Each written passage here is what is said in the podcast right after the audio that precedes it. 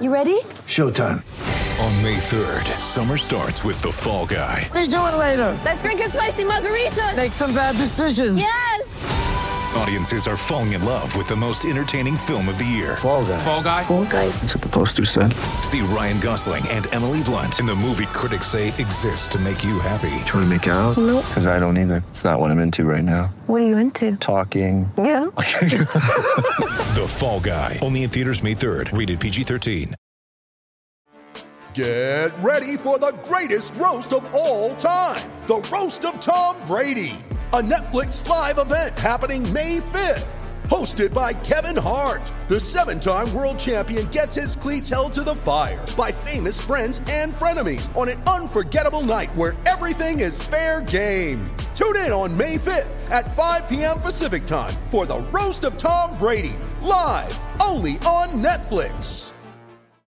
Coming to you from Classic City, the capital of the Bulldog Nation. it's time for another edition of the podcast designed for the most die-hard Georgia fans in the country.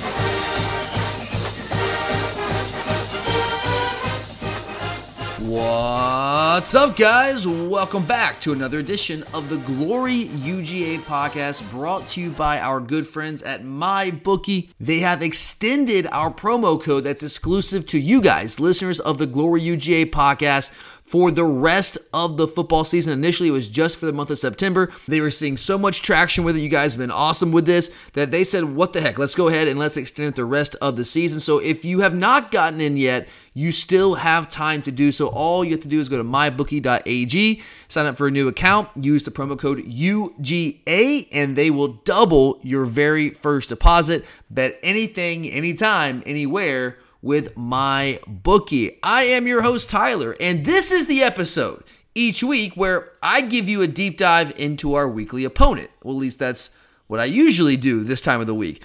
And I will give you a preview of the Vandy game. That's going to happen. It is an SEC game, and I don't want to put the disrespect vibes out there into the world. Yeah, I know that we do have an overwhelming talent edge in this game, but while I might not be superstitious, I am a little stitious for all you Office fans out there. So I don't want to just completely ignore this game. I don't want to disrespect Vandy like that. So we're going to have at least a short Vandy preview. But I also know that there probably isn't a single one of you listening out there that actually wants to listen to me dive into an hour long preview of the Vandy game. So, yeah, I get that, which means I'll keep the Vandy preview short. I will, I promise. And then I will give you guys version 3.0 of my SEC power rankings. It's been a couple weeks and we have a lot more information to work off of. We've seen a lot more of these teams. So I will revisit and update those power rankings after we get through this quick Vandy game preview. But let's go ahead and dive right into it, guys. Vandy, the Vanderbilt Commodores. I don't know how many of you listen to Kirby's press conferences every week, but if you happen to check that out or at least read the updates of the press conference, you heard him say that Vandy might be the most improved team in the entire SEC. And I had to think about that. I'm like, okay, well, huh, the most improved team in the entire SEC. I don't know if I would go that far, but I don't think it's crazy to say that. If we just took out the most improved part and just said Vandy's a really improved team, I would 100% buy into that because, yeah, they are a very improved team from what we saw out of this program last year. I mean, at least offensively. I mean, this is a Vanderbilt football team that went over 400 yards of offense only two times last season, guys. Two out of 12 games, they went over 400 yards. Well, halfway through the season, six games in, they've already doubled that number this year. And they also already have a 600 burger on the board. They put up a little over 600 yards against Hawaii in week zero. And I know, yeah, it's Hawaii. I, I understand that, guys. Hawaii is one of the worst teams in all of FBS football. But, guys, we are talking about Vanderbilt here.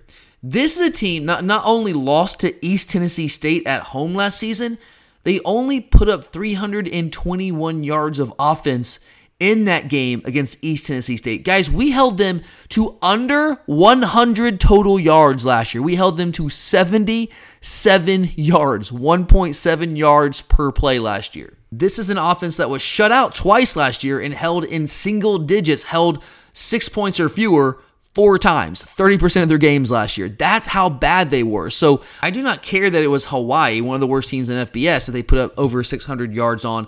It's still a living, breathing team. They had actual living, breathing human beings on that team. And Vanderbilt, it doesn't matter who they were playing last year. It doesn't matter if it was East Tennessee State guys. It doesn't, doesn't matter if it was UConn, one of the worst teams in, in the FBS last year. They couldn't come close to touching 600 yards against anyone. They couldn't do that in their wildest dreams. So it's it's certainly improvement for this Vanderbilt offense. But it, it, doesn't stop there. I mean, this team is finding ways to, to move the ball relatively consistently. I mean, they, they only had two games last year where they had at least 20 first downs. They already have three halfway through the year, including last week against Ole Miss, an SEC opponent, a very good SEC opponent, team that's undefeated right now. But it doesn't stop there. Let's just compare some of these numbers from last year and this year. So total offense, which is I mean, it, it is what it is. It's not the greatest metric out there, but it tells you something, right? You can compare two different teams from different years. Total offense last year, Vanderbilt averaged 312.8 yards per game, which was dead last in the SEC. This year, 379.8 yards per game, which is not great. But again, guys, we're talking about a, a, a 65 ish yard improvement from last year. They're all the way up to 10th. You know, still not great, but all the way up to 10th in the SEC in total offense this year. Last year, they were dead last once again in yards per play offensively, only averaging 4.52 yards per play. This year, they're averaging 5.83, almost a yard and a half more than they were last year. That's a significant improvement offensively. Scoring offense, same story. They averaged 15.8 points per game last year, once again, dead last in the SEC. They were dead last in all these categories, guys. That's how bad they were. You know how bad they were. This year, though, I mean, they're not good, but they're kind of middle of the pack in the SEC, averaging 33.2 points per game. That's more than double the points they were averaging last year. Total defense last year, they averaged 457 yards allowed per game, dead last. This year, uh, actually, still dead last. This is the thing, they're still really bad defensively. They're much, much better offensively. Defensively, they are still a train wreck. In fact, they might actually be worse this year. That's what the numbers tell you because this year they're giving up 479.5 yards per game. Now that's with a game against Alabama, so that kind of skews things a little bit, but you know, every now and then you got to play the big boys in the SEC. Yards per play defensively, same story. They gave up 6.75 yards per play last year, dead last. This year they're still dead last, 6.88 yards per play. Scoring defense last year, 35.8 points per game, dead last. And you guessed it, dead last this year in scoring defense, 36.8 points per game. And here's another number for you real quick. So they are they're much more efficient and much more explosive than they were offensively last year. Guys, they already have 14 plays of 30 or more yards this season. Why does that matter? Who cares? Well, they had 14 plays of 30 or more yards all of last season. Halfway through the year, they have already equaled that metric. So, again, much improved offense defensively. They are no better. In fact, maybe even slightly worse. But what does that all add up to? Well, it adds up to a Vanderbilt team that is is not decent. They're not quite that good, but they're not as terrible as they were last year. They're more competent than they were last year, which is that's progress. I know it's not where any program wants to be, but it's progress for Vandy. They are three and three on the year right now. They've already hit the over on their preseason win total. In fact, they did that in the month of September before we even moved to October. The preseason win total was two and a half. I had a small, small bet on that. Didn't win a lot of money on that. But hey, profit is profit, baby. I'll take it. So yeah, the numbers tell you this team is improved, at least offensively. And I think when you watch them play, you see that with your with your eyes with the eye test. Like they do look better. They look more competent. Again at least on offense defensively they are a train wreck which was honestly i thought they might get better defensively before they would offensively because clark lea's a defensive guy and i thought they might get that side of the ball fixed but it has not been fixed to this point. So let, let's look more at this offense. What accounts for the improvement for the difference this year compared to last year. And I think you have to start with quarterback play because that's where it all starts for any offense. If you have a quarterback, you can win some games, you can move the football. If you don't, you are in trouble. And Vandy has not had a quarterback for a little while now.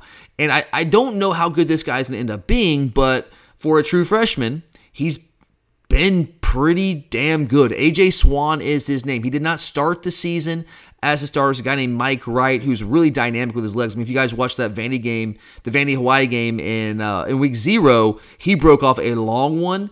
And look at that dude was running 35 miles an hour. I mean, that dude was moving, but he was, I mean, he is a liability in the passing game. He, he's just not a competent passer.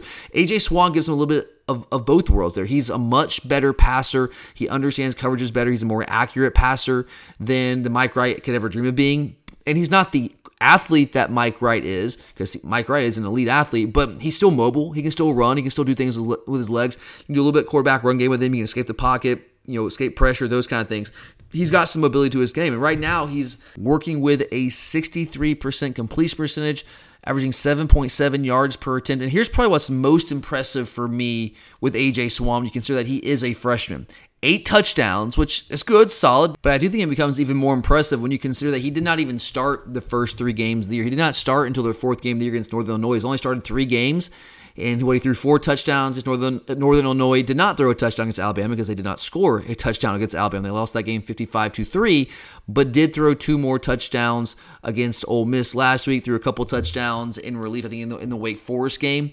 But this is a guy that that can do some things for them offensively. I think they can build around him. He makes really good decisions with the football. Has not turned it over, at least in, in terms of throwing interception yet. So he's the reason, guys. He is the reason why this are the primary reason I should say why this offense has taken a step forward and looks more competent and looks like they can actually like somewhat compete even in the SEC. And again, Ole Miss's defense is actually like don't look now. We'll talk about this a little bit later. They're actually good this year for the first time ever under Lane Kiffin, and he played pretty well against them. Now, Bama was a rough look. He was 13 of 26 for 115 yards, no touchdowns, no interceptions. There's that. So obviously that, that's the outlier here. He did not play well against them, but it's it's also Vanderbilt against Alabama what is his offensive line going to be able to do against guys like Will Anderson and Dallas Turner and Chris Braswell? Not much, right? You know, you, you have to have a little bit of help there. So he really had no chance in that game. But against teams like Northern Illinois, Ole Miss, solid. I mean, he was 27 38 for 281, two touchdowns, no picks last week against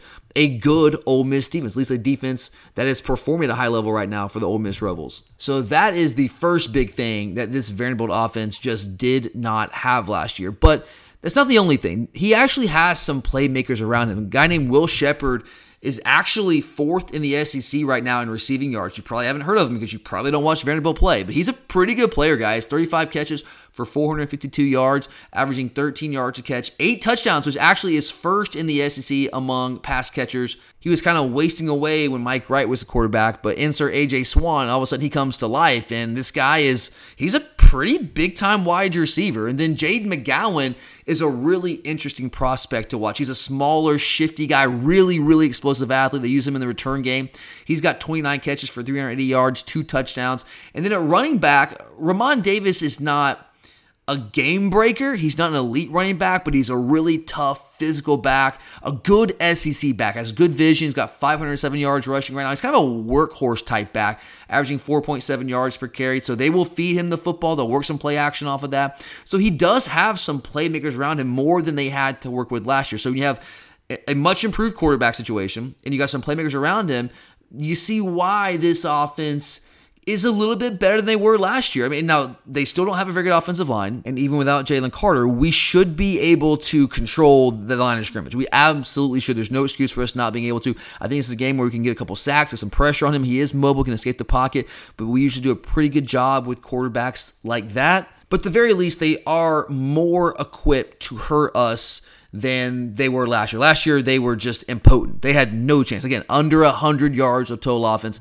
That's not going to be the case this year. I don't think they're going to have a ton of success against our defense, but they'll probably go over 77 yards. You know, if I had to put some money on that, I'd put a lot of money on that because this offense is improved. Now, defensively, I mean, it's it's bad, guys. It's bad, and it's not a really a scheme thing. I, I, have a lot of respect for Clark Lea. This guy is he was the former defense coordinator at Notre Dame. You know, when we played them a couple times, and Kirby was pretty open about it. He's like, yeah, we met with him, and like we took some things from him. We took some ideas from him that we incorporated into our own defense. This guy knows football. He's a very very good defensive coordinator, great defensive mind. But it doesn't matter how great of a defensive mind you are when you're just outclassed like that in your conference every single week. They just still don't have the players. It's as simple as that. They are trying to build out that side of the ball, but man, like right now, they just don't have those guys. And it's really at all levels of the defense. They don't have any playmakers on the defensive line. There's no one of note inside inside linebacker, outside linebacker at the second level. Secondary is a sieve. I mean, you can pretty much do whatever you want to this Vanderbilt defense. That's been the case at least so far this season, and I don't see why that would be any different this year. But again, kind of wrap this up real quick. this team is improved. Like Kirby said, like he's not wrong. I don't know if they're the most improved team in the SEC. Mississippi State might have something to say about that. The Ole Miss defense itself might have something to say about that. Tennessee's taking another step. Obviously, at least we think they kind of have a little bit. But Vanderbilt is certainly at least in the conversation. And, and like I said a few minutes ago, they do, guys. They have enough playmakers on offense, and they are operating at a high enough level on that side of the ball to potentially exploit some breakdowns that we might have in our secondary, somewhere in our defense. If we play with poor technique, take bad angles to the football, get our eyes in the wrong place, play with poor eye, eye discipline, all those kind of things. Well, they have enough guys on offense and they're and they're functioning well enough right now to potentially take advantage of those opportunities, which again wasn't really the case last year because they were just so dysfunctional. This year, their offensive coordinator is a new guy. His name's Joey Lynch. He's just got a better plan. When you watch them play, they look like they have a plan offensively. Last year, they had no idea what they wanted to do, but now Joey Lynch got a, he's got a plan. He does a good job packaging plays. He plays to the strengths of his personnel, and that's also another reason for the improvement of this Vanderbilt offense. And look, guys, I know it sounds like I'm trying to make them out to be some great team. I, I, I promise you, I'm not trying to. I'm just trying to give you some insight into who this team is and the fact that they are at least slightly improved from last year. But I'm, I promise you, I'm not trying to make them out to be anything that they are not. They still aren't even on the same planet as we are from a roster standpoint. They should have no chance to even remotely stay in this game. I mean, the closest thing that they've played to us is Bama, right? Like Bama and Georgia, kind of like one, two in the SEC. At least we think right now in that top three: Georgia, Bama, and, and maybe maybe Tennessee. We'll we'll see about that after this weekend. But against Bama, this improved offense, which, which yes, it is improved as I've laid out for you guys. Well, I mean, they averaged 2.5 yards per play, only 129 total yards against Bama, and a 55 to 3 beatdown. So that should probably be pretty instructive in terms of what we can expect this weekend, but still, like, let's not completely disrespect them. The offense is improved, and, and there's that for Vandy defensively. I mean, if we struggle to move the ball against this defense, um, I might freak out. I, have told you guys that every week where we have a game where we don't perform to our standard, and like everyone thinks that we should perform, whether it's Kent State, whether it's Missouri, whatever, and Curtis and I always come on come on here, and one of the questions I always ask is like, okay, Kurt, like, what is your level of concern right now, right? And like, I think the highest we've gotten to is like a three on a scale of one to ten, right? So I've been, you know, pretty low key when it comes to level of concern. I feel like this team's going to figure it out. We have a lot of talent, all those kind of things. If we do not move the ball with consistency against this Vanderbilt defense, um, that concern level might be raised up to like nine because they are that bad. We should be able to do pretty much whatever we want. Injuries, doesn't matter. We should be able to do whatever we want against this Vanderbilt defense.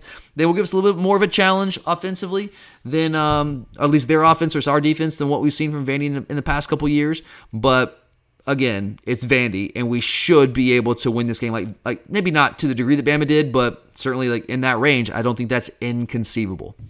But all right, guys, I promised to keep that Vandy preview short, and I, I, think I did a decent job there 15 minutes or so, right? Maybe a little less than 15 minutes.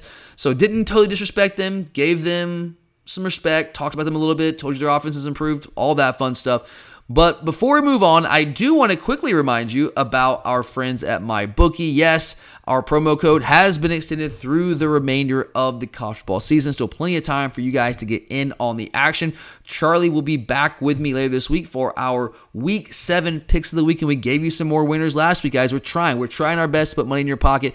All you got to do to make that possible is go to MyBookie, mybookie.ag Sign up for a new account, use the promo code UGA when you do so, and you will get a 100% bonus on whatever your first deposit is. And you don't have to deposit a lot. If you only want to put like 20 bucks in there, cool. You have 40 bucks to play with. You just want to mess around a little bit, 50 bucks, 100 bucks, 200 bucks, 500 bucks, whatever it is that you want to put in there they're going to double it. And you really can't beat that deal, guys. So let's take advantage of it while we can right now. We're going to give you guys some winners. We're going to do our part. You do your part, sign up for an account, and we will put some money in your pockets. Again, that's promo code UGA when you sign up for a new account at mybookie.ag. Bet anything, anytime, anywhere with MyBookie. Mother's Day is around the corner. Find the perfect gift for the mom in your life with a stunning piece of jewelry from Blue Nile. From timeless pearls to dazzling gemstones, Blue Nile has something she'll adore. Need it fast? Most items can ship overnight. Plus, enjoy guaranteed free shipping and returns. Don't miss our special Mother's Day deals. Save big on the season's most beautiful trends. For a limited time, get up to 50% off by going to BlueNile.com. That's BlueNile.com. When you need mealtime inspiration, it's worth shopping Kroger, where you'll find over 30,000 mouthwatering choices that excite your inner foodie. And no matter what tasty choice you make, you'll enjoy our everyday low prices, plus extra ways to save, like digital coupons worth over $600 each week. You can also save up to $1 off per gallon at the pump with fuel points. More savings and more inspiring flavors make shopping Kroger worth it every time. Kroger, fresh for everyone. Fuel restrictions apply. You're a podcast listener, and this is a podcast ad. Reach great listeners like yourself with podcast advertising from Libsyn Ads. Choose from hundreds of top podcasts offering host endorsements, or run a reproduced ad like this one across thousands of shows to reach your target audience with Libsyn Ads. Go to libsynads.com now. That's L I B S Y N ads.com. Okay, guys, let's move into version 3.0 of my SEC Power Rankings. I've updated these rankings a couple times already this season, but now that we are essentially halfway through the season, it's time to revisit and update once again now that we have a lot more information to operate off of. We've seen a lot more of these teams. So let's go ahead and dive right into it. Just like the first couple versions, I'm going to start the bottom and work my way up. And at the bottom, speaking of Vanderbilt, we have the Vanderbilt Commodores coming in 14th in my SEC power rankings. As I laid out for you guys, yes, they are improved this year, but it's still going to be an uphill battle to get one SEC win. I mean, if you look at their schedule, who could that one team possibly be? Well, they almost beat South Carolina in Columbia last year. It was a 21 20 game. They, they almost got that one. Can they do it this year? Can they actually sneak up and get South Carolina when they visit Nashville this year? Probably not, but I don't think it's inconceivable. I don't think it's out of the question. I think that might be their best shot. If they got Missouri at home, maybe that Missouri defense is pretty good though. But they got to go to Como. So I, I just don't know where that win's going to come. But Vandy's improved, just not enough to be anything more than dead last in my SEC power rankings. Poor Vandy. Sorry, guys. Moving on up, let's go to number 13. And this is a little bit of a change. This is our first change in version 3.0. Coming in number 13, it's not the Missouri Tigers like I had in version 1.0 and version 2.0. It is the other Tigers. Well, one of the other Tigers. It is the Auburn Tigers, the team that we saw last week. We put a beating on them 42 to 10, should have been 42 to 3, could have been worse than that, obviously. But Auburn is not good, guys. You saw that. Auburn is not a good football team. Yes, at quarterback, Robbie Ashford is a great athlete. He's a dynamic athlete, but he's just not ready to play that position in the SEC. Maybe he's ready to play it like FCS level, maybe at a group of five program, maybe, but not in the SEC. We've seen that. And on top of that, you have another bad offensive line, that has some injuries on that offensive line, especially at center. And Tank Bigsby has been consistently balled up because of, of, all of that, whether it's issues at quarterback, offensive line. He's had no room to operate. And he's the best player, the most talented player that they have on their offense, but they can't even really activate him because they have no quarterback. Teams don't respect the pass game. offensive line can't handle a, a loaded box. And the result is they can't run the football. And Tank, Tank Bigsby has just been completely stifled all year long. And then defensively, you know, we, we saw it last week. This is a paper thin defense. They were already kind of thin coming into the year because they just haven't been recruiting very well in the past couple years. So they don't have a ton of really quality depth. They had some injuries to guys like Leota, Eku Leota, who was their, probably the second best player on their defense. He got hurt a couple weeks ago against LSU. So it's a truly a paper thin defense in terms of quality talent. And they just got gashed by a Georgia offense for 292 yards on the ground. This is the Georgia offense that could not run the ball. You all saw that. We were all losing our minds over it. Could not run the ball at all for three quarters against Missouri before exploding for over 100 in that fourth quarter. So Auburn, they have dropped. Not much. They were 12th, but they have dropped a spot down to 13. And, and there's a pretty big gap between Auburn and Vandy. I will say that. But Auburn is coming in at number 13. Sorry, not sorry, Tiger fans. Not sorry at all. And then coming in at number 12. Now, this is another team that has dropped ever so slightly the South Carolina Gamecocks. They have been number 11 in my power rankings. I think in version 1.0 and 2.0. I'm double checking. Yeah, they have. They were number 11 in each of my first two editions of my power rankings. They've dropped a spot. And I know you might be wondering, like, how does that work, Tyler? They just went into Lexington and beat Kentucky, a, a top 15 Kentucky team on the road. And Shane Beamer, of course, wanted to let everyone know about it. But I mean, you guys know me. I'm a context guy. I watched that entire game. I'm sure some of you did. There was no Will Levis in that game, guys. And Kentucky always already struggles offensively without Will Levis, with a guy that has played basically no snaps for them. He's got to take over and start an SEC game, even if it is at home. I mean, it's not going to work out well for Kentucky. And even despite all that, it was still only a 7 7 game at half. But when I look at this South Carolina offense, Spencer Rattler is not good. Like, he's just not. He is not a good quarterback. It is a travesty that this guy was ranked as a five star coming to high school. One of the all time misses. I mean, I know he's been like uh, functional, I guess is what you could call him. It's the best thing you can say about him. But five star, are you kidding me? And you can kind of watch the tape, and not just the tape, if you just knew this kid's background, his personality coming out of high school, you knew this kid was not a winner. He, he's not. He's just not a winner. This is the bottom line. But he, he's bad, but there, there are maybe a few playmakers starting to emerge around him. Marshawn Lloyd, I think, it's a really good running back, and Juice Wells at receiver. But when your quarterback is just not it, and he's not that guy, you're going to have a tough time. And, and they just, their roster, if you look at the roster 1 through 85 scholarship players, I mean, who are they more talented than on their schedule? I mean, honestly, like who? Okay, maybe Missouri. I think you could make that argument. Although Missouri's been recruiting pretty well lately under Eli Drinkwitz. I mean, that's I think it's actually relatively even in terms of overall talent between South Carolina and Kentucky. I mean, they're more talented than Vanderbilt. Are they more talented than Auburn? I I don't I don't think so, but I mean it's probably pretty close. There's Auburn's recruiting has not been really good under Bryan Harsin the past couple years. It wasn't good for a couple years prior to that anyway. So it's not a really talented team. You don't have the answer that you thought you had at quarterback. Has some decent playmakers around him, but it's just not a good football team. Bottom line, yes, they beat Kentucky, good for them. But if Will Levis plays that game, they might have been in it, but they would not. I don't think they would have won that game. I, I just I'll go ahead and put that out there. So I got South Carolina down a spot to number 12. Now South Carolina's dropped a spot. Auburn has dropped a spot. So who has moved up? Well, that would be the Missouri Tigers. They are up from number 13 in each of my first two versions of these power rankings. And uh, the reason for that is I think this Missouri defense might actually be pretty good. I mean, they've held two of their last three SEC opponents to under 300 total yards. You guys know what they did to us. They gave us fits for two and a half quarters before, yeah, we finally figured it out. But for two and a half quarters, man, it was touch and go. I did not know if we were making it out of that place alive. I didn't know if our offense was ever going to get get it together in that game. Fortunately, we did, but they certainly made it tough on us. And they also and, they got blown out by Kansas State, but that was because their quarterback threw four interceptions. They held Kansas State, who's a, good, solid football team in the Big 12 this year. They held them to just over 350 yards of total offense, and that was on the road. So the Missouri defense is, is actually good, guys. I mean, they're, they're not an elite defense, but they're a good, solid SEC defense. Blake Baker is an awesome defense coordinator. This guy's gonna be a rising star in the profession. I really believe that. I know our coaches know him. They've met with him. He's another guy that they've shared ideas with.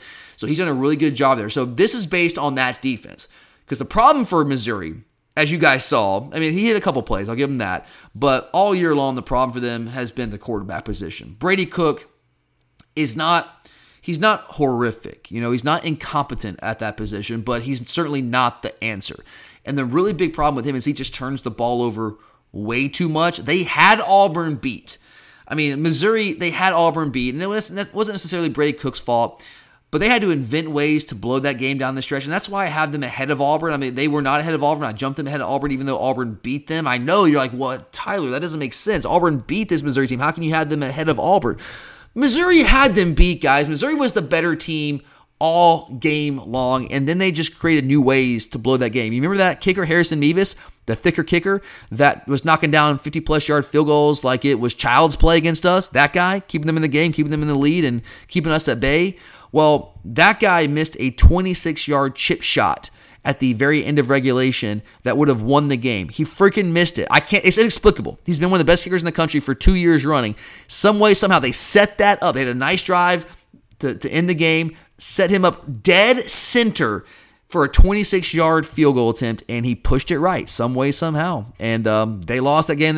And then overtime, they had it. They um, they forced a field goal by Auburn. They get the ball second. They uh, their running back Peat Nathaniel Peat's breaking away, reaches for the end zone, dives for the end zone like a 20 yard run. Actually, I think it was like a catch and run.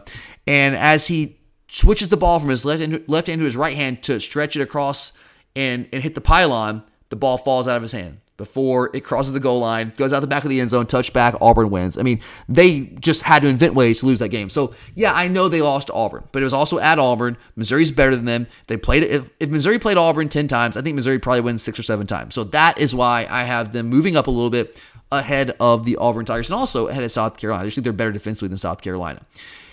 Moving into the top 10, coming in at number 10, holding strong. They've been here for, I guess they were here version 2 and now also holding strong. I had them all the way at number 6 in version 1.0 by virtue of their victory over a top 10 Utah team. At least they were a top 10 Utah team. They're not a top 10 Utah team anymore. We know they're not that football team. But the Florida Gators are holding strong at number 10.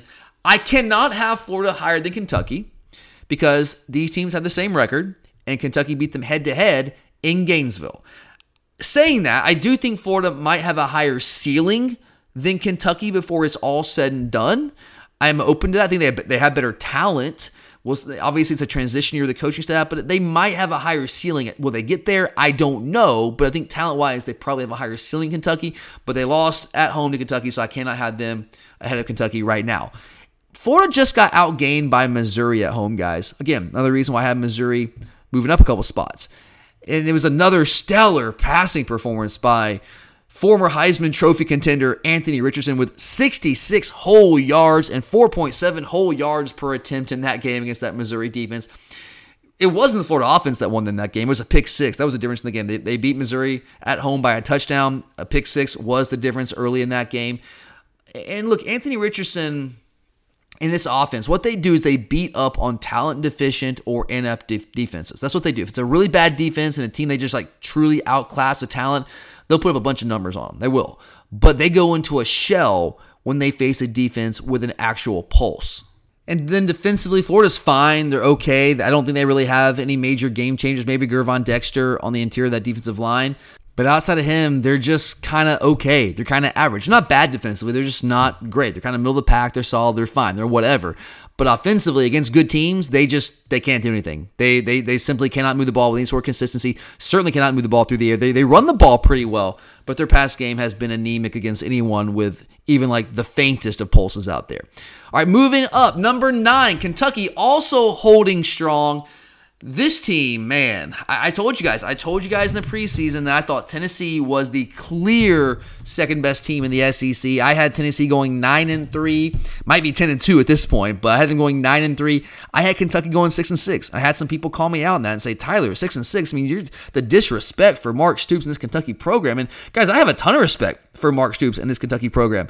I just didn't see the playmakers on offense. Will Levis and all this NFL hype, first round draft pick, maybe the first quarterback taken. It's like, all right, man, maybe maybe he's Josh Allen, maybe, but he is not that guy at the college level. He's not a productive quarterback at the SEC level. At the college level right now, you lose your best playmaker at wide receiver. You're starting running backs and be suspended for at least the first four games, and I, I just didn't see it defensively. I didn't think that they were. Gonna, they didn't have the personnel to be that good this year. They're always going to be competent defensively because that's who Mark Stoops is, and he'll always have a good solid defense. But I didn't see this being an elite defense. I had them going six and six, and I, I feel pretty good about that right now. Maybe they end up seven and five. I had them. I had them losing to four. They won that game, so that kind of threw me off there.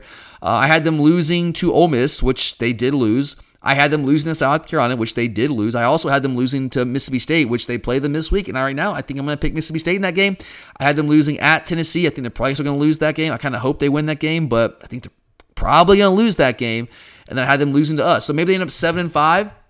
But I mean, I don't think I was that far off there. And pretty much the reasons why I felt they were going to be six and six in the preseason have kind of held true.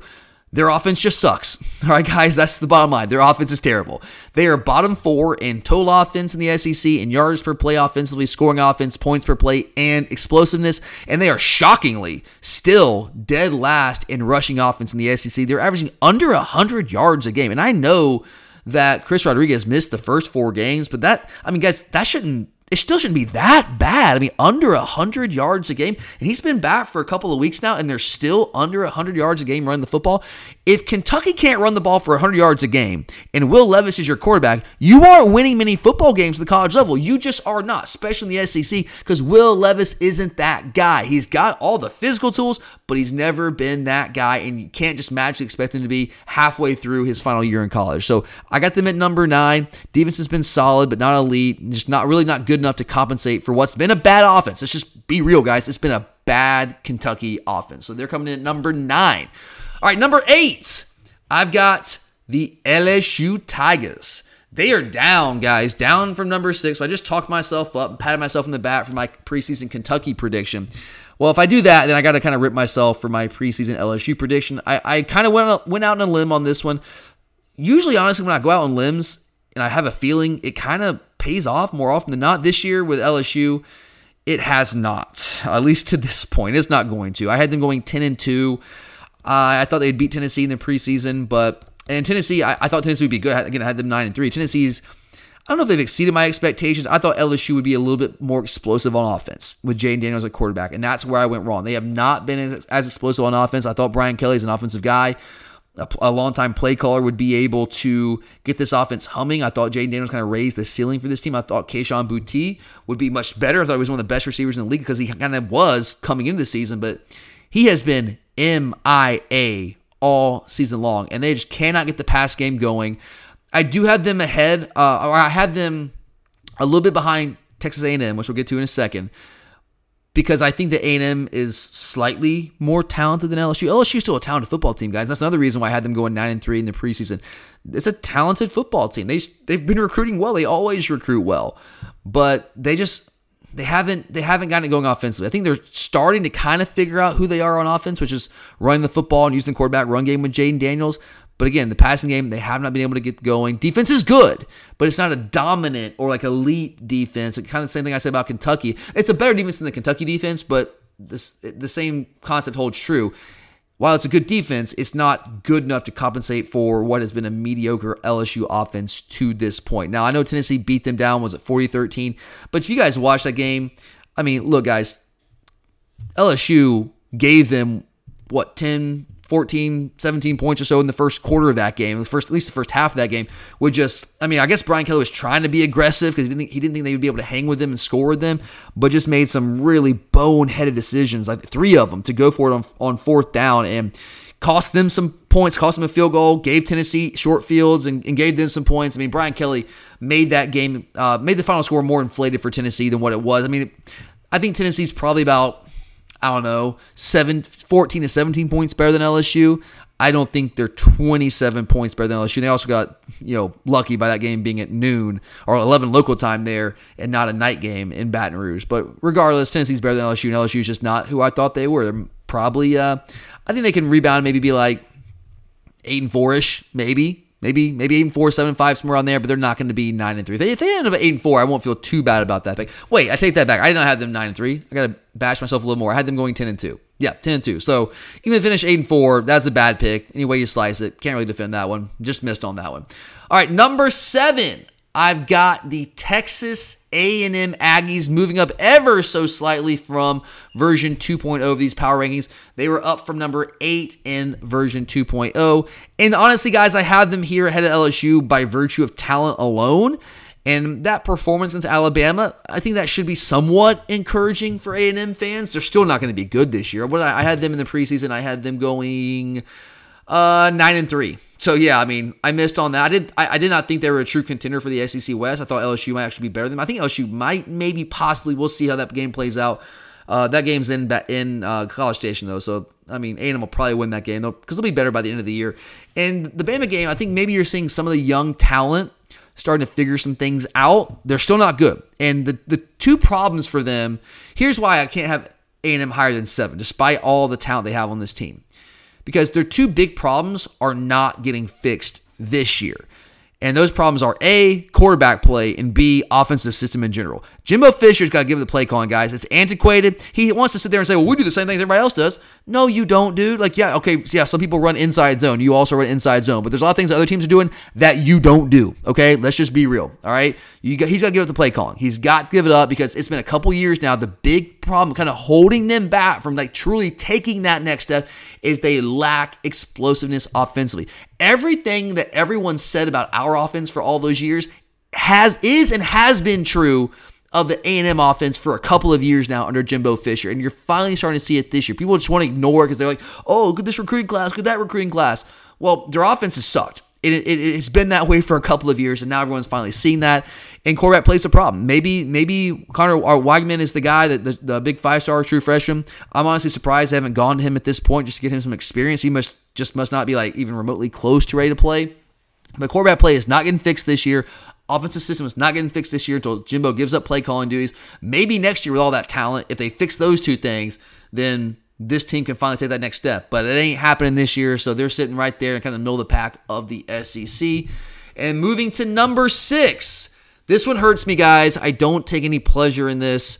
I've got the Arkansas Razorbacks coming at number six. They they've fallen a little bit, guys. I had them at number four in each of the first two editions of these power rankings, and maybe that was a little bit of wishful thinking, but I I, I just got to own that. I mean, I would have I had Arkansas going oh yeah, eight and four. Is that what I had them? So I mean, and, maybe they end up eight and four. I mean, they're three and three right now. But here's why I have no, I take no pleasure in this.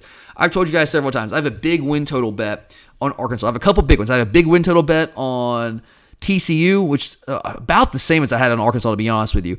Which I feel really good about that one right now. I had a big one on Arkansas to go over six and a half. I had TCU over six and a half, and I had BYU over seven and a half. Those are my three biggest. I had a couple other ones, but those are my three big ones. Arkansas and BYU play this week, so I, I don't know who I want to win that one. I think I want Arkansas to win because I had a little bit more money on Arkansas in that game, and plus it's an SEC team. But here's what I didn't anticipate for Arkansas this year. Their offense is what I thought it would be. I mean, when KJ Jefferson is healthy, but the defense is not what I thought it would be. The front seven is good. That's what I thought it would be. I did not think they would be as bad as they are in the secondary. Now, injuries have had a lot to do with that, but they are so bad. I mean, you can't it can't be fully explained by injuries because this team is 127th nationally in pass defense, 116th nationally in yards per pass allowed, 8.5 yards per pass, guys. That is or per, per, attempt. That's crazy. That's so so bad. It's almost like Michigan State levels bad last year. So I I know there's been injuries.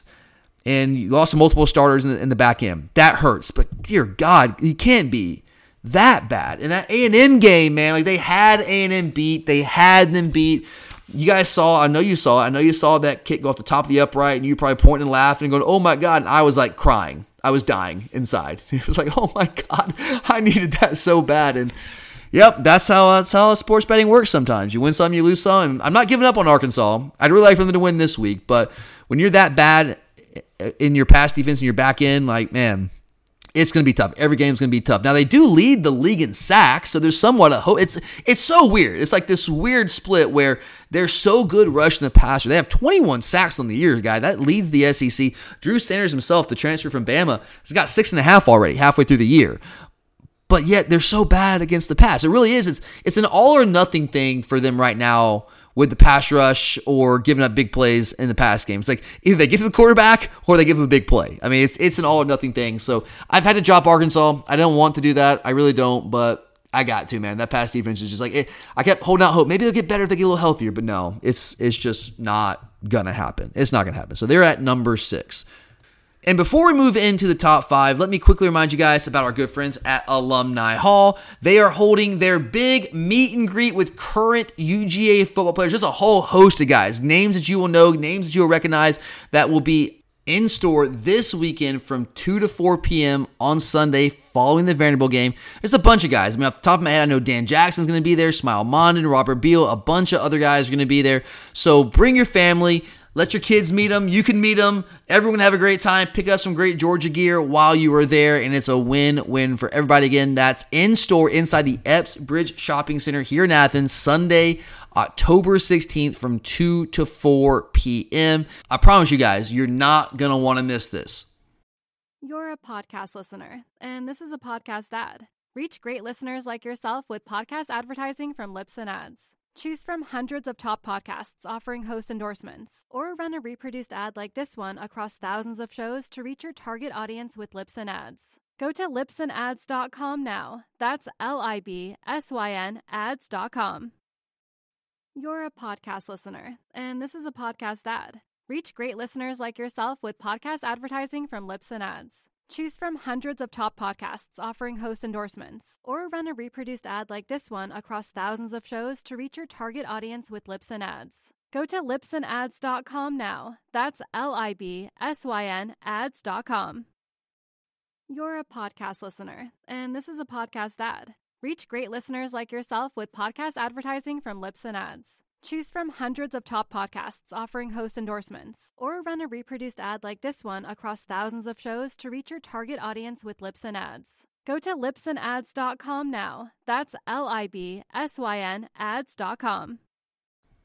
Okay, guys, let's move into the top five here. Coming at number five, up from number seven, one of our biggest movers, at least one of our biggest upward movers with this version, are the Mississippi State Bizarro Dogs. I had this team going, let's double check here as I'm reading these off. I had Mississippi State going 8 and 4 in the preseason. So I was a little bit higher on this team than a lot of other people were. And I'm beating myself in the head right now because I was going back and forth on whether I should put a big win total bet in the preseason on Mississippi State to go over six and a half or Arkansas to go over six and a half. I felt Mississippi State, as I said all offseason, was way better than their final record last year. I mean, they were their total yards margins were better than a bunch of teams that won like 10 games last year, including a team like, like Michigan State, for example, who was like more smoke and mirrors. I felt that was a really good team that just found some ways to lose games and a lot of guys coming back, a lot of returning talent. But I didn't like the schedule because I knew they had to play us and they had to play Alabama, obviously, which Arkansas does too. And really, the deciding factor for me was Arkansas did not have to play us, and I did not want to have to like any kind of uh, obviously there'd be no divided loyalties there, but that was the deciding factor for me there, and it shouldn't have been because even though they play us and Bama, Mississippi State's going to easily go over six and a half wins this year. This is a really really good football team, and yes, they did beat Arkansas last week. KJ Jefferson did not play, but you know what? They might have beaten them anyway. But it's a good football team, guys, and I did have them beating A and M, which they have done. Uh, but they are better than even I thought that they would be. I was a little higher on them. I think most people were, but they're better than again even I thought they would be. Um, the schedule though has not been overly taxing to this point. It gets a little tougher. Um, they yeah they beat A and M, but that might be a five or six loss A and M team. They got them at home. They did beat Arkansas last week. Good for them, but that was Arkansas without KJ, KJ Jefferson, who is the engine of that Arkansas team and the schedule is going to pick up. You look at the next couple of weeks, they've got at Kentucky this week. I think they win that game. It's still a, a tricky game there. And then at Alabama, Auburn at home, they're going to beat Auburn. Then they got us, and then you, of course, wrap things up with the Egg Bowl at the end of the season. So there's some potential losses down the stretch.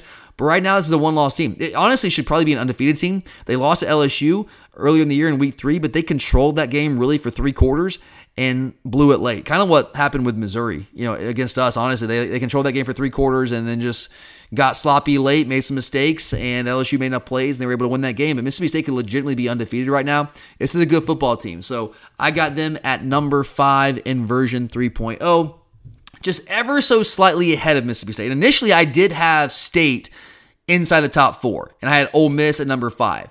But I reversed course on this the more I thought about it. So I've got Ole Miss coming in at number four. They are up one spot. I had them at number five. They're up number four now. And this is a team like I, I, felt good about Mississippi State in the preseason. I really did. I thought they were easily to go over six and a half. I probably should have put a win total bet on them anyway, but again, with us playing them, I just backed off on that.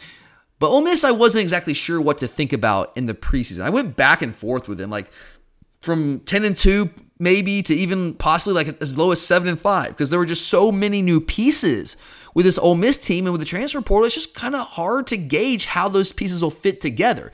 I will say I did predict, looking at Ole Miss's schedule, in the preseason, I told you guys I thought they would start out 7 and 0 and be right around the top five in, in the AP poll before going into a brutal five game stretch. And if they win this weekend, if they beat uh, if they beat Auburn this weekend at home, which I mean they should, they are going to be 7 and 0 and I don't know if they'll be in the top five, or are they number nine right now, but they're going to be like right around there, right? They'll be seven, eight, somewhere around there. But then listen to this their final five games at LSU, which is winnable now, but at LSU, at A&M, seems more winnable than it did in the preseason, but still tough game. Then Alabama at home, at Arkansas, then Mississippi State. I mean, that's tough, guys. I think they probably in that five game stretch. I mean, they can go. I can I can see them going three and two. I can see that happening, but I mean, two and three might even be more likely there. So it's still probably going to be a a nine and three, maybe a, maybe a back to back ten and two team for Ole Miss this year. I had them going eight and four. That's where I settled in the preseason. I think it'll be better than that. But I, I, they are better. They are better than I thought they would be. Mainly defensively. That's the big thing. This defense, this Ole Miss defense right now, guys, is top five in the SEC in total defense, yards per play allowed, scoring defense, points per play, and sacks. In all those categories, guys. And they're also 13th nationally in S&P plus defense. This Ole Miss D has been every bit the equal of their offense. And when have you ever been able to say that about an Ole Miss defense under Lane Kiffin? I mean, what's the narrative always been? It's always been, well, they win in spite of that defense. Well, the offense is great, but man, can they stop anybody? That's always been the narrative. But they are playing some really good football right now. The question is at this point, how inflated is all of that production, especially defensively, based on their schedule? We're going to find out. We're going to find out here as they get into this, the stretch run. But I will say this for them: it's kind of like the the Vanderbilt offense. Like, yeah, they put up 600 yards against Hawaii. Hawaii is bad, but this is Vanderbilt we're talking about. They haven't come close to doing that against anyone in years.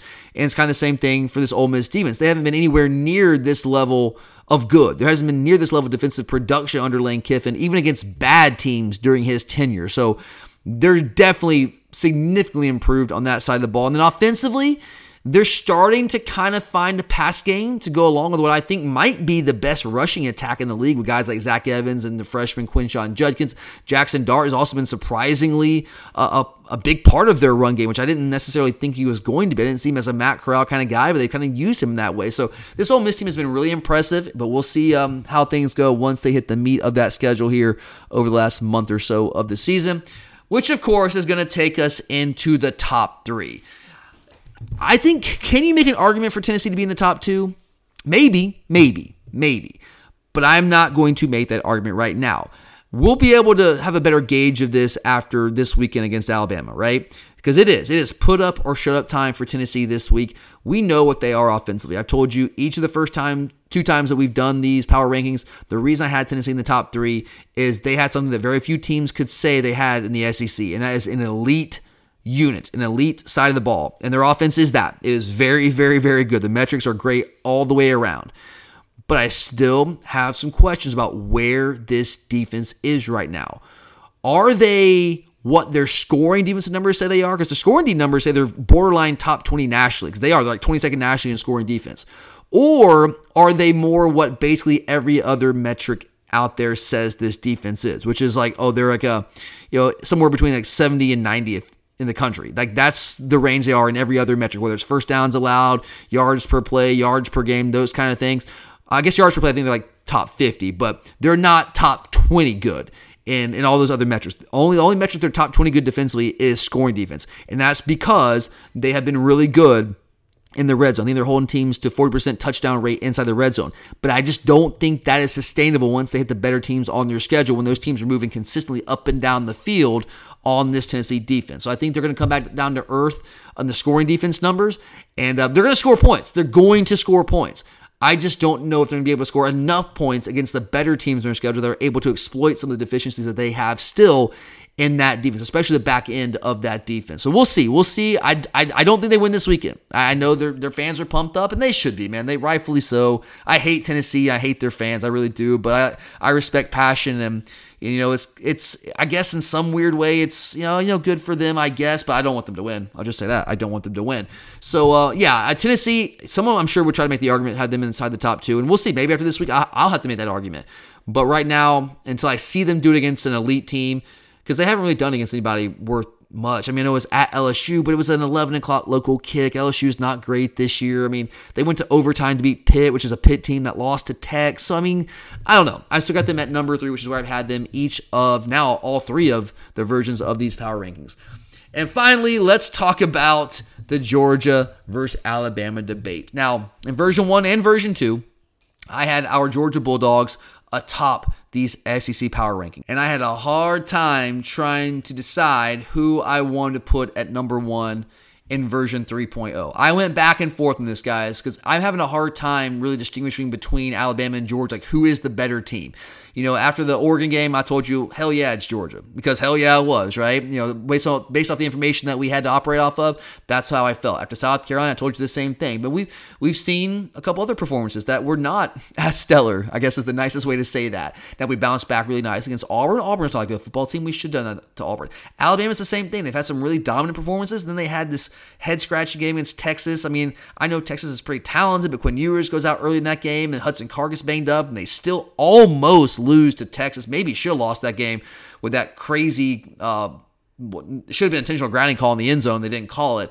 Um, they easily probably should have lost to A and M. Now that was without Bryce Young though. So I kind of go back and forth on who should be number one. And guys, I am totally splitting hairs here. If you put Georgia one, I get it. You can make that argument, and I'm not going to argue with you. If you put Bama number one, I get it. You can make that argument. I'm not going to argue with you. I mean, it's it's either way here, right? But this time around, I'm going to duck for cover here. Don't hate me, guys. Don't hate me. But right now, I am I'm making the move here. I got Alabama coming in ever so slightly ahead of Georgia in my SEC Power Rankings version 3.0. And let me explain why. Okay, before you kill me, before you turn this off and never listen again, let me explain why. I'm trying to be as objective as possible. In my heart, I don't want to do this. And my heart is breaking right now into pieces just saying this, but I got to try to be as objective as I can. And look, both teams have been alternately utterly dominant on one hand and then like mystifyingly inconsistent on the other hand. It's hard to make sense of it. Both teams are still two of the three, right there with Ohio State, most talented teams in the country. You really cannot argue that. Bama, the thing is, Bama has been hitting on more cylinders. Going back to what Josh, uh, our good friend Josh asked in our mailbag question earlier this week, he asked, you know, if Georgia was a six engine car, how many cylinders are we hitting on right now? And I said probably four ish right now, maybe four and a half, right? Maybe getting a little bit of that fifth one. But I think Bama has been hitting on more of their cylinders than we have of late. And I know, yeah, recency bias. We just saw what we saw against Texas A&M, but I'm kind of somewhat throwing out that game because Bryce Young did not play. That's not the real Alabama team. Not with Jay, not with Milroe at quarterback. I'm sorry, it's just not. And I realize on the other hand, you can also say, well, Bama has had two close calls against inferior opponents like A&M and uh, in Texas compared to Georgia's one. But I, I do think that's a little bit of a lazy take Again, I mean, Bryce Young did not play last week. I kind of throw that game out against A&M. And I, I mean, guys, Missouri, I think is their defense is better than people give it credit for, but Texas is a better team than Missouri. If Texas and Missouri played, Texas would win that game. They win it pretty handily, in my opinion. So, yeah, I mean, yeah, they've had some close calls, but I, I still think you can make the argument that Bama should be number one in the SEC power rankings. They're, it's close, guys. Bama's S&P plus offense is four. Ours is is fifth in the country. So offensively, they're a little bit better, at least according to the S&P Plus, but it's pretty close. Um, I, I will say their offense has been this. It's been a little bit more efficient and it's been a good bit more explosive. They are averaging 7.49 yards per play. We are averaging 7.24. So both two really efficient offenses, but Bama's been a little bit more efficient. Uh, explosiveness, they've been more explosive. They have 18 plays of 30 or more yards versus 11 for us. They have 11 plays of 40 or more yards versus only three for us, more than triple the number that we have, almost quadruple the number of 40 plus yard plays that we have. And guys, that's also with a game and a half of SEC play with a backup quarterback with Milroe at quarterback against uh, the second half of, of the Arkansas game, and then obviously the entire game against A and M. So they're a little bit more efficient and a good bit more explosive than us offensively. At least they have been to this point. And then defensively, guys, we've been good on defense. We have. We've been very good on defense. But statistically speaking, Bama has been better than we have been. They are number two in the S&P Plus defensive rankings. We're good. We're number three. We're right there. Again, we're splitting so many hairs here. But look at some other numbers here. Um, they're getting up 250 yards per game defensively. We're getting up 263, splitting hairs yet again. Here's where it's not so much splitting hairs. We are giving up 4.6 yards per play defensively.